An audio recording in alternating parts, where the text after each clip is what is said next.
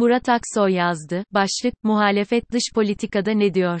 Muhalefetin ve altılı masanın ülkenin içinde olduğu ekonomik buhrandan çıkış konusunda olduğu gibi dış politikada da hızla somut politika geliştirmesi ve bunun gereği olarak da bazı başkentlerde temas kurması bir zorunluluk olarak karşımızda durmaktadır.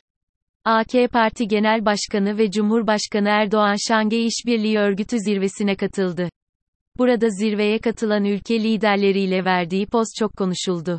Kimileri bu fotoğrafı gurur olarak sunarken, kimileri bunun tersi yönde yorum yaptılar. Erdoğan'ın buradan sonraki durağı ise Birleşmiş Milletler'in 77 NCİ Genel Kurulu olacak. Erdoğan'ı ister beğenin ister beğenmeyin ama gerek doğudaki otoriter liderlerle gerek batıdaki liderlerle gerekse dünyanın diğer farklı bölgelerindeki ülke liderleriyle kurduğu ilişkiler bağlamında takdir etmek gerekiyor. Diğer yandan gerçek şu ki, bu, herkesle konuşabilme hali Türkiye'nin ulusal çıkarlarından çok Erdoğan'ın kendi iktidarını koruma amaçlıdır.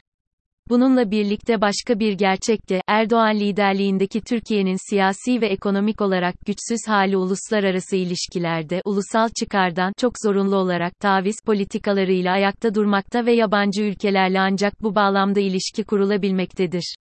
Yakın zaman kadar ilişkilerimizin bozuk olduğu Arabistan, Bay, İsrail ve diğer ülkelerle kurulan ilişkiler buna örnektir. Ve ne yazık ki ekonomik kaynak bulma amaçlı girilen her ilişki, düzletilmeye çalışılan her ilişkinin Türkiye'ye, şimdilik bilmediğimiz bir maliyeti olmaktadır. Peki bu gerçekler ortadayken muhalefet partilerinin ve özellikle de CHP'nin dış politikası nedir? Bu alanda neler yapılmaktadır? İzleyebildiğimiz kadarıyla bu alanda hiçbir somut ilişki, öneri yoktur. Siyasi hedef, OBİT gibi, vardır ama somut hiçbir adım yoktur.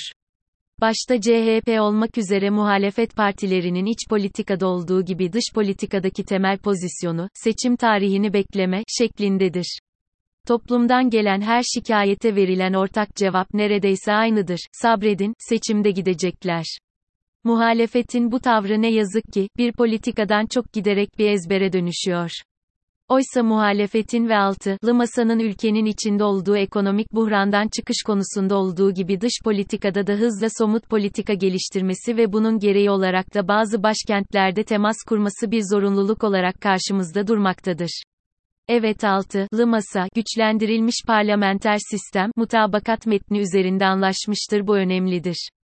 Çünkü bu sadece yol haritası değil aynı zamanda topluma sunulmuş bir taahhütnamedir de. Ancak bu son tahlilde önemli ama bu aşamda fazlasıyla teknokratik bir önermedir. Muhalefetin bu aşamada adayla birlikte hızla bazı siyasi konularda somut adımlar atmak durumundadır. Dış politika bu alanlardan birisidir. Muhalefet mesela Rusya ile ilişkilere nasıl bakmaktadır? Muhalefet mesela AB konusunda ne düşünmektedir? Muhalefet mesela Almanya ile, Fransa ile ilişkilere nasıl bakmaktadır? Muhalefet mesela İngiltere ile nasıl bir ilişki kuracaktır? Muhalefet mesela ABD ile nasıl bir ilişki kuracaktır? Muhalefet mesela Esad ile, Suriye ile nasıl bir ilişki kuracaktır?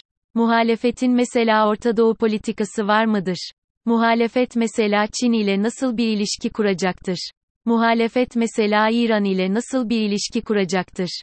Bu tür soruları çoğaltmak mümkündür. Beğenelim, beğenmeyelim Erdoğan'ın bütün bu ülkelerle taviz politikasına dayandırsa da bir ilişkisi vardır. Hatta bazı ülkeler ve liderleri için Erdoğan vazgeçilmez görülmektedir. Bunun temel nedeni Erdoğan gittiğinde muhalefetin kendileriyle nasıl bir ilişki kuracağını, bakış açılarının bilmemekten kaynaklıdır. Bunun için muhalefetin dış politikada bazı önemli başkentlerini üst düzeyde ziyaretlere gerçekleştirerek kendi pozisyonlarını ve politikalarını ilk elden anlatmaları elzemdir.